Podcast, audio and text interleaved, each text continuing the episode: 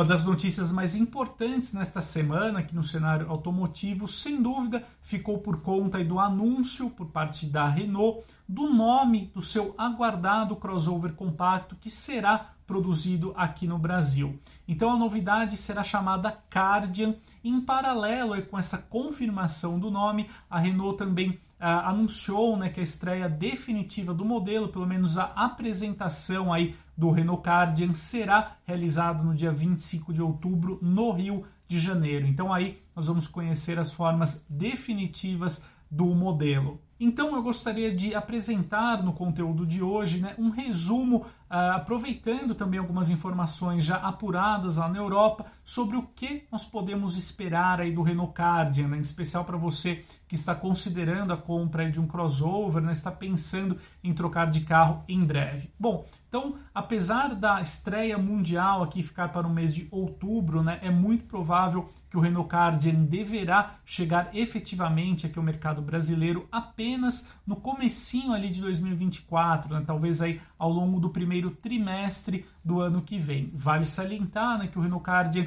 será produzido em São José dos Pinhais, na fábrica da Renault lá no Paraná.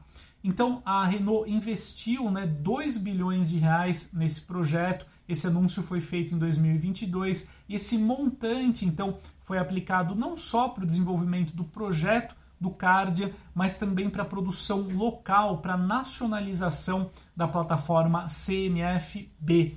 Trata-se da arquitetura mais recente né, da aliança Renault-Nissan-Mitsubishi para o desenvolvimento e a produção de automóveis compactos. Então, o Cardia deverá entregar aí também um bom conteúdo né, de segurança, de itens mais avançados ali de tecnologia e também é uma plataforma que já está preparada para a eletrificação do conjunto motriz. Vale destacar também né, que dentro desse pacote, aí, desse investimento de 2 bilhões de reais, além do projeto do Renault Cardian, da nacionalização da plataforma CMFB, também está aí nesse pacote né, a produção local de um novo motor 1.0 turbo com injeção direta aqui no Brasil. Sem dúvida, esse motor é uma estreia muito aguardada no portfólio nacional da Renault, uma vez que vai conferir um nível de eficiência superior aos produtos nacionais da marca francesa. Olhando para o que esse motor já entrega lá na Europa, nós podemos esperar né, que esse motor 1.0 turbo, quando ele se tornar flex, aqui no Brasil, ele deverá entregar aí por volta de 120 cavalos com etanol e o torque ali na, na casa dos 20 kg força metro. É interessante né, que esse motor então deverá estar em linha aí com os principais concorrentes, né? Outros modelos aí que já contam com a opção do motor 1.0 turbo.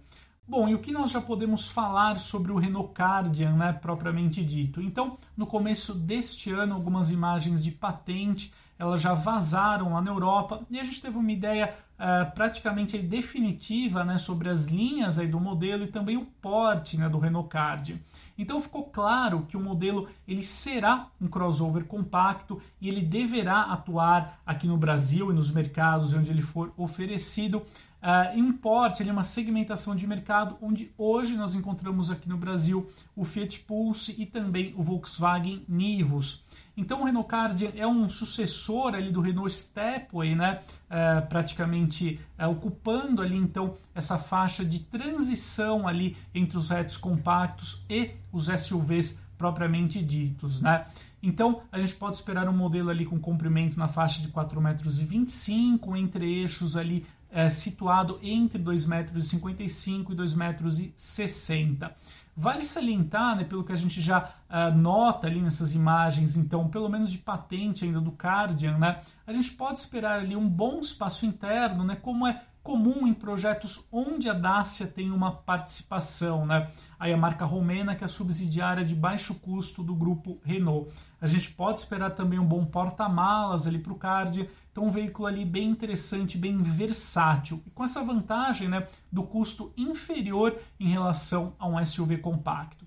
Também caberá ao Cardian aqui no Brasil inaugurar então o motor 1.0 turbo produzido também aqui no país, que vai uh, alinhar então aí o Cardian né, de uma forma mais direta em relação ao Pulse e também ao Nivus, né, no caso aí as versões mais caras do Fiat Pulse. A Renault deixa claro né, que a sua meta agora é, atuar em uma segmentação de mercado um pouquinho mais superior do que ela atuava então aí com o Logan né, e também com as versões de entrada do Sandero. Então a Renault agora busca é, muito mais rentabilidade do que volume em si né, nas suas operações. Então, em resumo, amigos, é, essas são as informações que gostaria de compartilhar com vocês né, sobre o Renault Card. Então, é um modelo aí que se você está é, pesquisando um veículo nessa faixa do Fiat Pulse, do Volkswagen Nivus e não tem pressa de realizar essa compra, talvez é interessante aguardar até o comecinho de 2024 para a chegada efetiva do Card ao mercado,